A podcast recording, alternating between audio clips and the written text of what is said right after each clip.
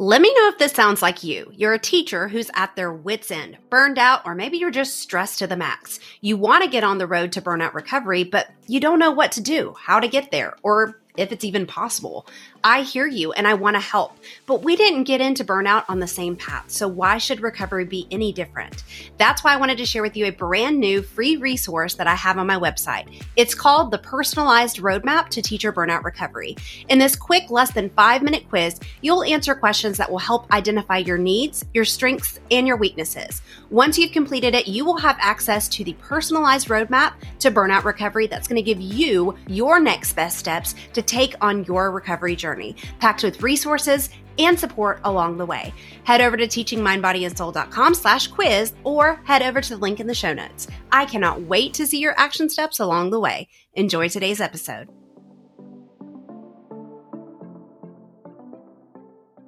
Hey, hey, it's episode three of the Resilient Teacher podcast. And at the time of this recording, this episode, summer break, it's finally here if you're a veteran teacher, maybe you're used to this song and dance, you finally made it, you can breathe. Maybe you're already anticipating school returning in the fall, only 48 days until school starts back. Maybe you're a brand new teacher and you feel like you can finally rest again and you'll return back to school in fall ready to conquer. Either way, there's a huge misconception that summer break is just going to magically get you out of burnout. This week's episode kicks off the Summer Self Care to Burnout Recovery series, and we're going to break down everything you can do this summer to get you out of the stress cycle and into balance once and for all. So let's get into it. Hey there, and welcome to the Resilient Teacher Podcast, the podcast giving overwhelmed and burned out teachers inspiration, sustainable strategies, and reigniting passion for teaching. I'm Brittany, a special education teacher and teacher resilience and retention strategist, and I am on a mission to inspire educators to prioritize their mental health and individualize their self care routines so that they can live a balanced, fulfilling life as an educator while making a bigger impact in their classrooms and communities. Each week, I'll be sharing tips, strategies, mindset shifts, and discussing hot topics in teacher resilience with other knowledgeable experts so that you can ditch the overwhelm, prevent burnout, and create the life you've been dreaming about. So let's get started, and let me remind you that you too are a resilient teacher.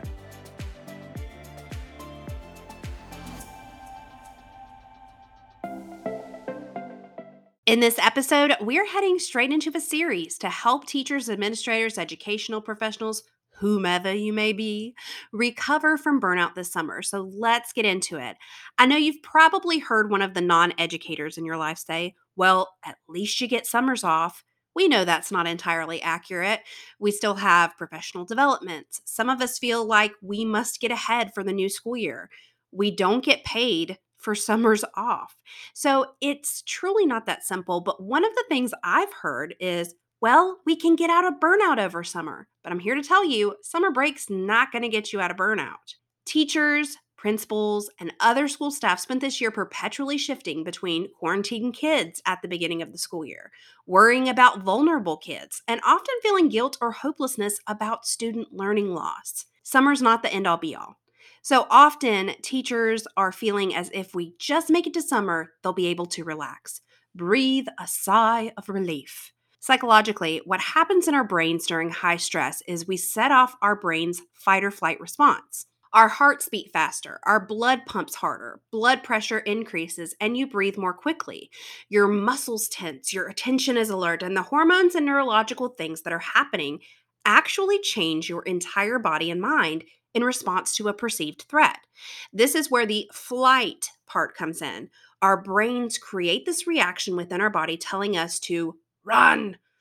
Take, for example, you go out into the wilderness, you're walking along a path just enjoying your stroll, when all of a sudden in the middle of the path there is a bear. Your body's natural response is to run until you're safe. Once the bear's gone, your body knows it's safe and the cycle ends what actually happens when our bodies are in a constant state of stress is that even when our brains activate the stress response, it doesn't change the situation. So, for us as educators, we may be confronted with a stressful class.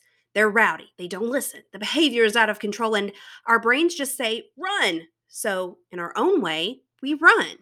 When we get home, we switch on Netflix and try to disassociate and forget that very difficult class. We escape the bear, our brain may tell us, but then the next day, that out of hand class is still there.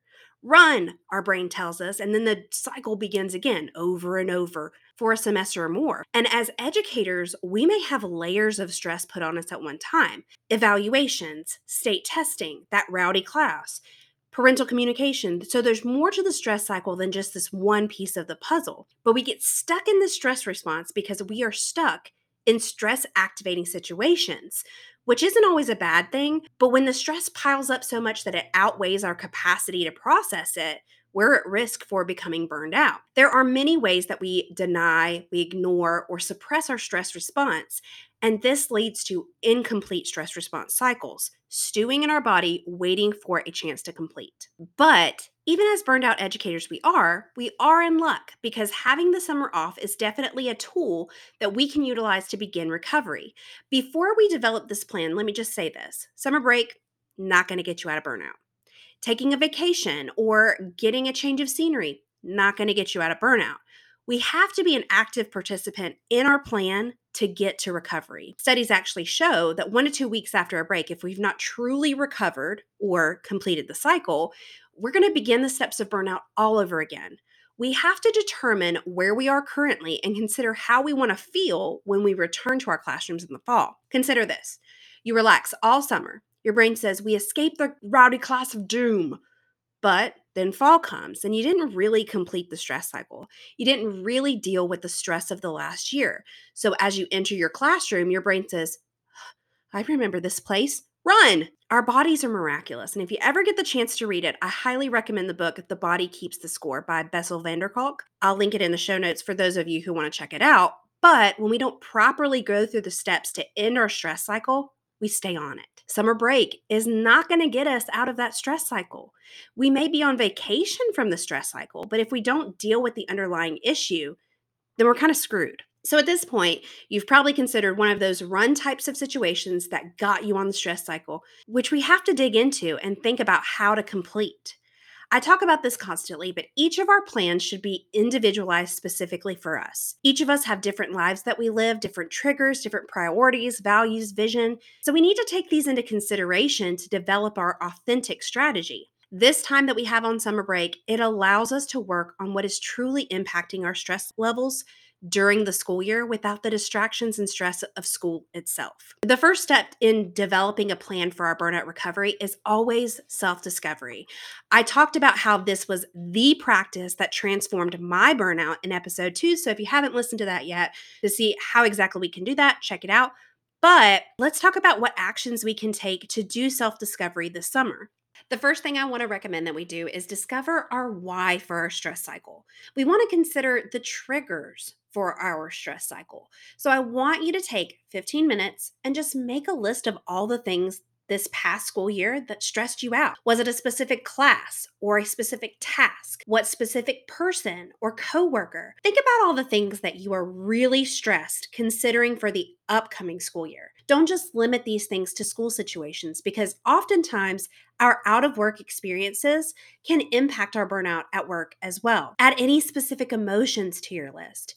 You can categorize them into similar situations, but the purpose of this first exercise is just to make yourself aware of all the things that may have previously or you anticipate to cause you to not end your stress cycle. In the next episode in this series, we're going to talk about ways to complete the stress cycle so you can properly begin recovering this summer. So, just to recap really quick, summer break is not the end all be all for getting out of burnout or recovering from burnout. But as teachers, we can certainly use it as a tool to support us in our recovery process. This series is going to go over some of my major tips for using it as a tool, and this is just the beginning. Each of these Summer Self Care for Burnout Recovery series episodes is leading up to the free Summer Self Care Conference for teachers that I will link in the show notes. Your free ticket gives you access to three days of presentations from some of the top professional educators and speakers surrounding teacher resilience, burnout, boundaries, and it's going to be super fun time.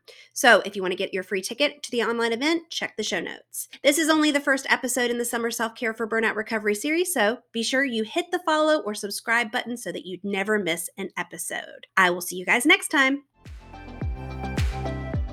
Thanks so much for tuning in today. Check out the show notes for any links and resources that were mentioned. If you have any questions or takeaways or just want to say hi, send me a message over on Instagram at Teaching Mind, Body, and Soul. Bye for now. Before you go, head over to teachingmindbodyandsoul.com slash podcast to check out any links, freebies, and resources discussed in this episode so that you can start recovering from or preventing burnout and reigniting your passion for teaching. If you liked this episode and it helped you or made you think in any way, I know it will be for other educators too. So subscribe and leave a review so more educators can find this community as well. Did you know that you can have an incredible impact on the teachers in your life? That's right. All you have to do is share what you learned today. Take a screenshot of the episode you're listening to and tag tag me and post it in your stories. What do you say that we start creating a trail for more teachers around us so that we can start to make the change in the system of education, how teachers are seen and respected, and for ourselves? I look forward to connecting with you more on Instagram at Teaching Mind, Body, and Soul or TikTok at Miss Princess Teach. I am always looking for an excuse to chat more about burnout, resilience, and teacher support. I'll see you in the next episode.